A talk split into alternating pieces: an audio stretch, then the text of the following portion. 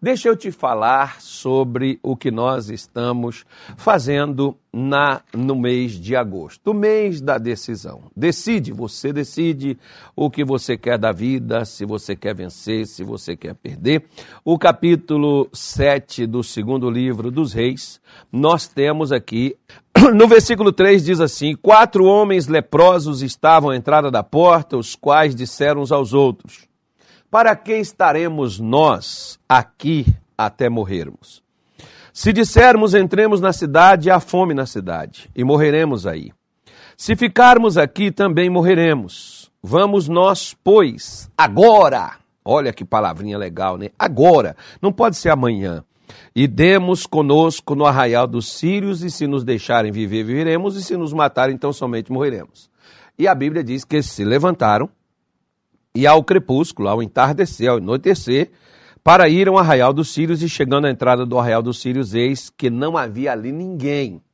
Por que, que não havia ali ninguém? Porque quando você decide enfrentar seus problemas, você decide enfrentar suas lutas, você decide enfrentar suas dores, você decide enfrentar suas amarguras, você decide enfrentar seus desgostos, você decide enfrentar a doença, você decide enfrentar a miséria, o desemprego, você decide enfrentar Satanás. Você tem um grande, maior dos aliados, melhor do que esse não há. Deus. O Senhor Jesus de Nazaré. Ele entra com você quando você decide. Deixa eu te falar uma coisa. Jesus nunca vai entrar na minha vida para ver o que vai dar. Ele só entra para decidir. Por isso, nós precisamos estarmos decididos para que nós possamos enfrentar aquilo que você decidiu lutar. Quando você decide lutar, você ganhou o maior aliado e o aliado especial para te ajudar neste combate daquilo que você vai enfrentar. Esses leprosos, por exemplo, embora eles não sabiam que Deus estava colaborando, que Deus estava contribuindo, que Deus havia comprado a causa deles, o barulho deles, o problema deles, mas eles decidiram lutar para vencer. Eles decidiram ir onde tinha comida. Na cidade, nos seus corpos tinha lepra, na cidade tinha fome. Mas a lepra não os mataria, então seus corpos ainda tinham prazo de validade, mas a fome não. Tem coisas, minha senhora, meu senhor, que se você deixar, como por exemplo, seu casamento, seu marido já saiu de casa, daqui a pouco ele está enrolado com outra. Não deixe para depois. Se você ama seu marido, você tem que lutar por ele, você tem que lutar pelo seu casamento. Você ama sua esposa, você não tem que deixar, não, o tempo, ela vai sentir saudade, vai voltar. Tá bom, vai lá, vai nessa.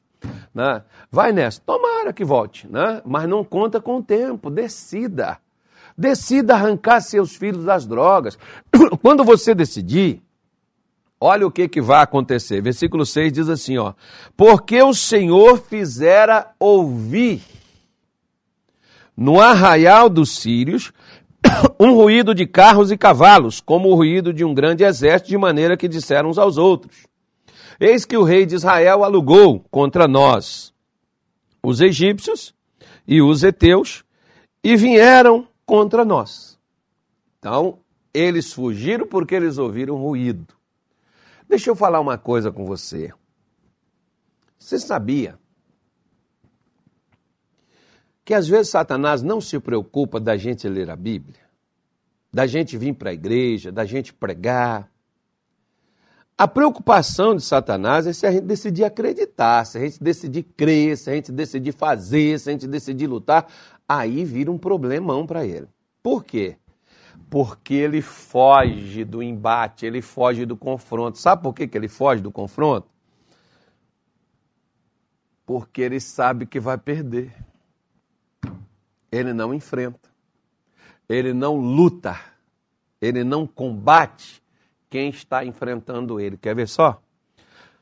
No capítulo 1 do livro de Reis, ou perdão, do livro de Êxodo, né? o povo de Israel, veja bem, o que, que diz as Escrituras, a palavra de Deus, o povo era em maior número, mais judeus, mais israelitas do que egípcios, e isso incomodou os egípcios.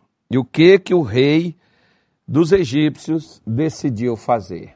Diz o seguinte: depois, versículo 8, capítulo 1, verso 8, diz assim, ó. Depois levantou-se um novo rei sobre o Egito que não conhecera José.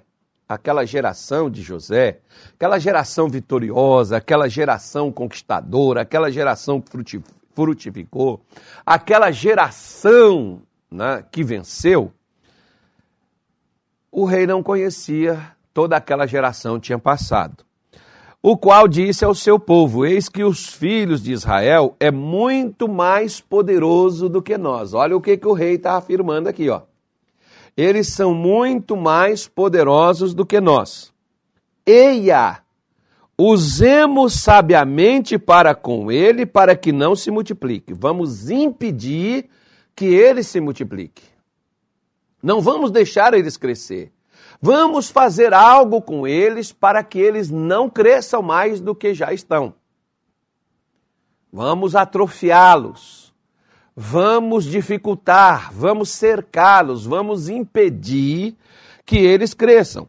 Aí diz aqui, o versículo 10 diz assim, ó, né?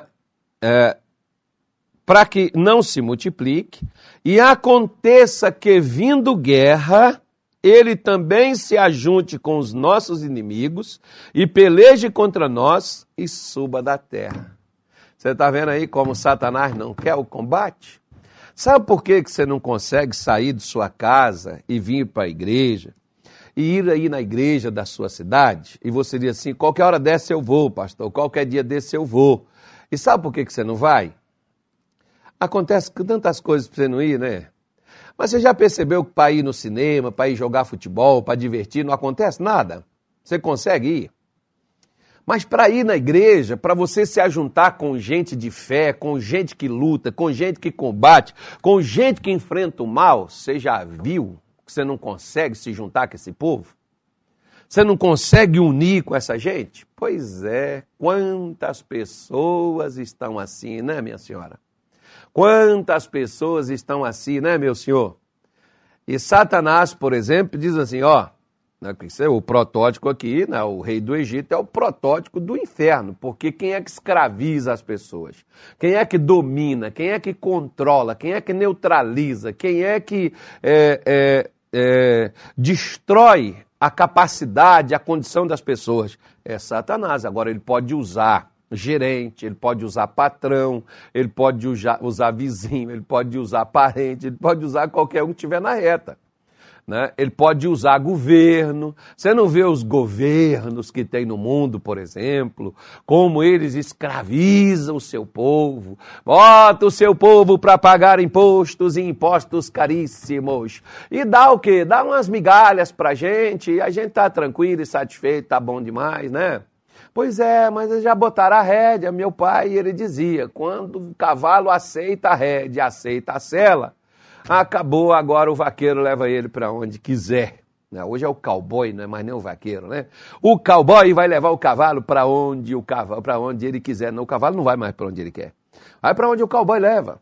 Assim é o Satanás, quando ele controla. E olha o que, que o rei do Egito falou assim: vamos usar de sabedoria. Por exemplo, olha para cá. Veja bem. Como é que antes Satanás combatia o povo de Deus? Cruz, prisão, cadeia, perseguição, morte. Hoje é só pavor, medo, leis, proibições. É assim. Ele não está usando mais a força, ele está usando a sabedoria. É por isso, por exemplo, né, é que é para você poder prestar atenção. Ó. Até quando você for votar, por exemplo, em outubro, você prestar atenção em quem que você vai votar, quais são as propostas, o que que esses caras defendem, o que que esses caras falam, o que que esses camarada quer, disso desde governador, desde presidente, desde senador, desde deputado ou qualquer outra coisa. Por quê? Porque quem você colocar representa você naquilo que você quer. Porque, ah, pastor, mas tem pessoas que enganam a gente. Ela é uma coisa, chega lá, muda, não vota nele mais. Simples. Eu já disse para político, por exemplo, que me procura, eu digo para eles assim: você me engana só uma vez. Uma vez porque eu não te conheço. Agora, segunda vez, vê se está escrito burro aqui. Ah, a gente não deve ser burro, né, gente? Se a arma que nós temos é essa, então nós devemos saber bem utilizá-la. Por isso você pode ver que ele não quer confronto, ele não quer embate, ele não quer luta. Por que, que ele não quer luta? Porque se você lutar, você sai. Se você lutar, você vence. Por que, que eles não querem lutar? Eles querem leis que se obrigam. Não, não querem lutar, porque senão você vai conquistar. Porque toda pessoa na vida espiritual, por exemplo, por que, que Satanás não quer que você lute para você sair da doença, para você sair do caos, para você sair da inércia, para você sair da miséria, para você sair da estagnação, para você mudar de vida? Por que, que ele não quer que você lute? Porque ele sabe que você vai conseguir. Ele sabe que você vai sair. Por que, que ele não deixa você lutar? Para que você permaneça como você se encontra. Lembra dos leprosos? Se ficarmos aqui, vão morrer. Se entrar na cidade, tem fome. Agora, se a gente for no arraial dos Sírios, é a única possibilidade de vida. Querida, senhora, senhor, meu amigo, a fé é uma possibilidade. Se você usar ela, a possibilidade está aberta. Se você esconder ela, fé sem obra é fé morta. Não vai acontecer nada. Porque tem gente, mas pastor, eu vim para a igreja. Olha o que é de gente que vem para a igreja, o que é de pastor que não combate, que não luta, que não guerreia, que não enfrenta os problemas, que fica esperando Jesus tocar, fazer a obra, botar a mão. Ele mesmo não põe, nós mesmo não fazemos. Se você quer ver Jesus operando, se mexa. Se você quer ver Jesus agindo, age. Né? Ele se move por nosso intermédio. Se nós somos o templo vivo de Deus, é onde nós estamos que Deus está presente. Se nós, se nós não vamos, Deus também não vai. Não adianta você ficar pedindo ele para pedir anjo para ir, anjo para fazer. Não, ele não é anjo, não, é você. Se, se ele tem a nós, ele não precisa de anjo. E outra coisa mais clara e evidente: Jesus não disse que mandaria anjo.